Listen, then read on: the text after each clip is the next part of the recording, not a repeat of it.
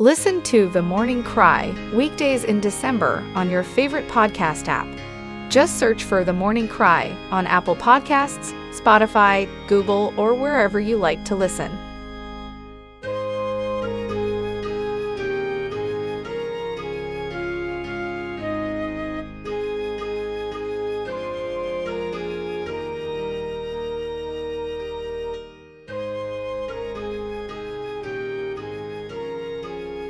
Heavenly Father, we pray that as we look into your word again this day, the Holy Spirit would illuminate our hearts in the name of Jesus.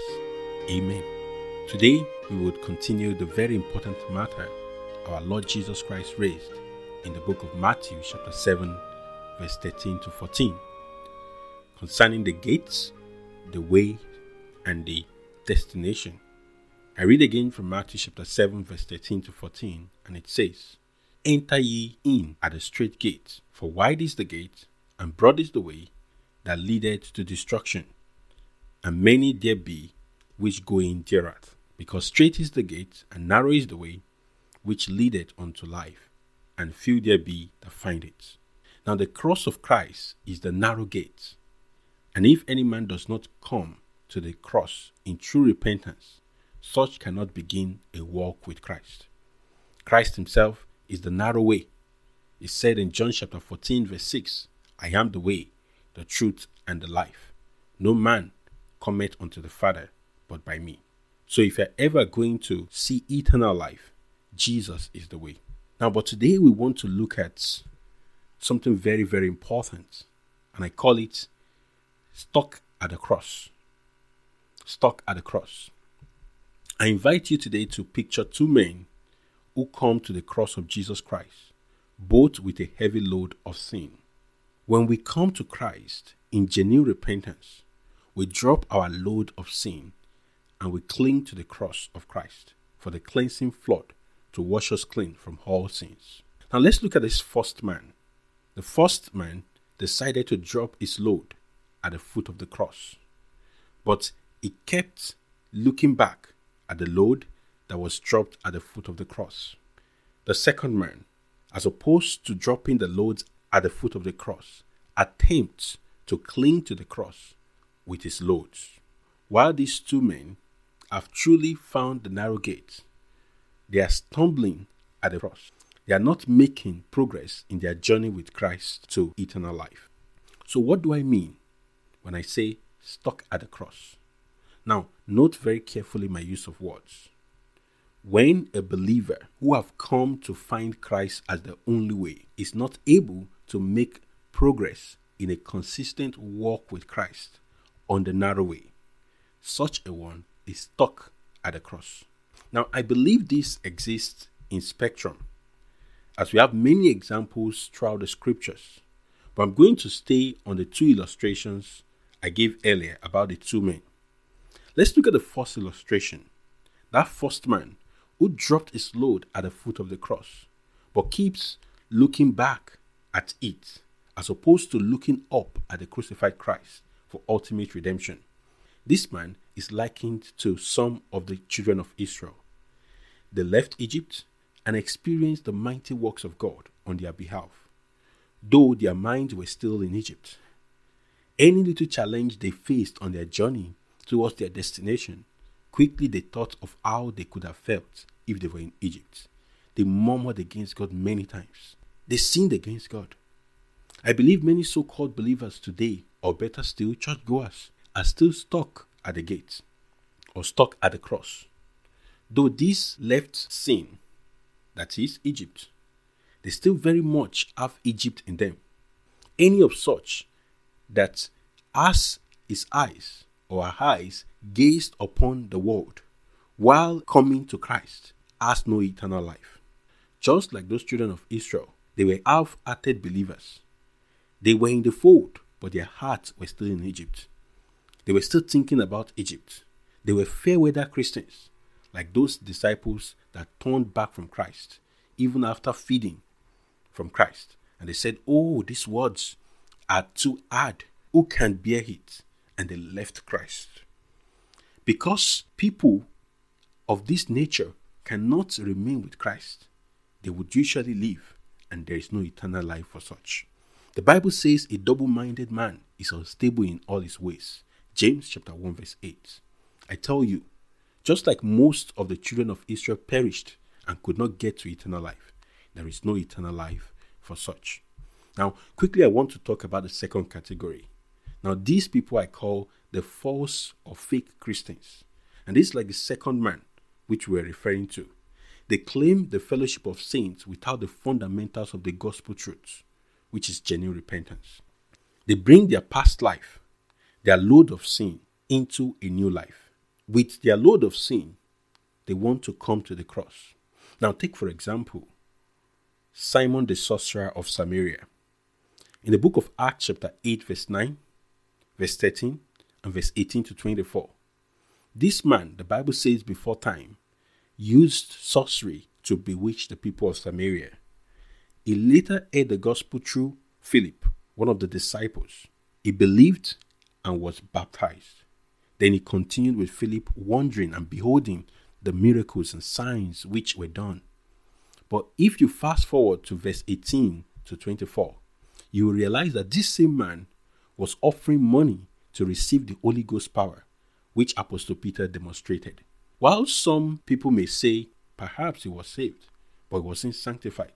But let me read the passage to you so you will find this out for yourself. I read the book of Acts, chapter 8, verse 18 to 24. And when Simon saw that through laying on of the apostles' hands the Holy Ghost was given, he offered them money, saying, Give me also this power, that on whomsoever I lay hand he may receive the Holy Ghost. But Peter said unto him, Thy money perish with thee, because thou hast thought that the gift of God may be purchased with money. Now, how many more people are actually using money to possess positions in the house of God today? How many people are using money to possess influence upon the souls, upon the life of men. Now, verse 21 says, Thou hast neither part nor lot in this matter, for thy heart is not right in the sight of God. Repent therefore of this thy wickedness, and pray God, if perhaps the thought of thine heart may be forgiven thee. For I perceive that thou art in a gall of bitterness, and in the bond of iniquity. Then answered Simon and said, Pray ye to the Lord for me, that none of these things which ye have spoken come upon me. Now, how many people are in our congregations today who, like Simon, claim to have believed the gospel and probably baptized, coming regularly to church services, but are in a gall of bitterness and in a bond of iniquity? You know, these people want to continue to live the past life under the covering of a new life. He was a sorcerer, he had control over the people. You tell me, is this a new creature? The Bible says, if any man be in Christ, is a new creature. Now, this is just a change of shell. It is simply mimicry. Oh, how many religious mimicry do we have in congregations today? Many people who have enjoyed the influence of sin and the world for many years, after hearing the gospel, they make few changes but seek to continue to enjoy what they used to enjoy in the world the sensualities they used to enjoy, the pleasures they used to enjoy.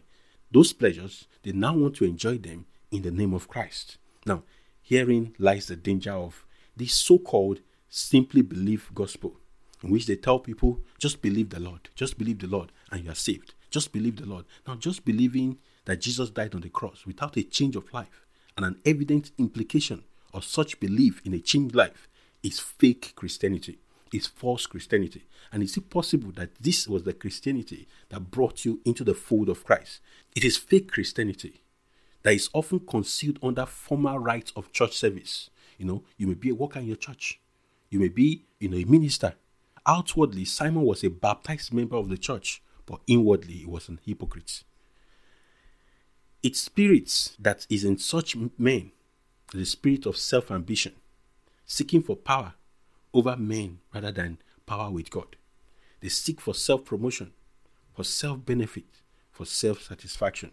Now, they might have actually identified Christ as the only way, but this has not created a real impact in their life. They are stuck at the cross, they are stuck at the gate.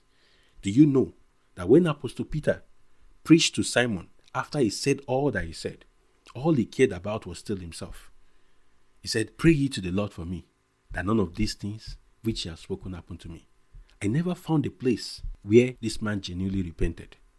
Now, the response for us here is for us to examine ourselves in the light of this understanding and ask ourselves the question Are we in any of these categories? Are we stuck at the cross? Or are we making continuous progress with the Lord, fully following the Lord in a constant walk with Christ? Let it be clear that none of these people will enter the kingdom of God except they set their lives straight with Christ, except they come to Christ in genuine repentance, humility, and selflessness. If you're in this category by any means, or you think you might fall into this category, don't take chances. You have a great privilege to make your path straight with God today. Rededicate yourself to Him. Don't continue in the cover up of religion. Don't continue in the cover up of I am baptized. You might have been baptized in water. Oh, you may be a worker in your church. But if you are still half hearted in your devotion to Christ, you are not going to the kingdom of God. If you are still double minded, you cannot enter the kingdom of God. But today, there is still opportunity. You know, today is the day of grace. Tomorrow may not be.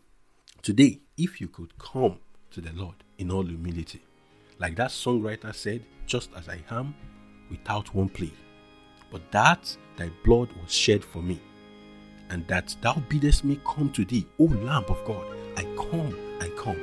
Just as I am, I'm not waiting for anything but to rid my soul of one dark blood. To thee, whose blood can cleanse each spot, O Lamb of God, I come, I come. If you will come to the Lord and say, Just as I am, thy love I never knew has broken every barrier down. But now to be dying. Yes, to be dying alone, not to be double minded any longer, but to be dying and dying alone. Oh Lord, my God, I come, I come. If you will do this in all humility, I tell you, the Lord is going to help you in Jesus' name. Pray to the Lord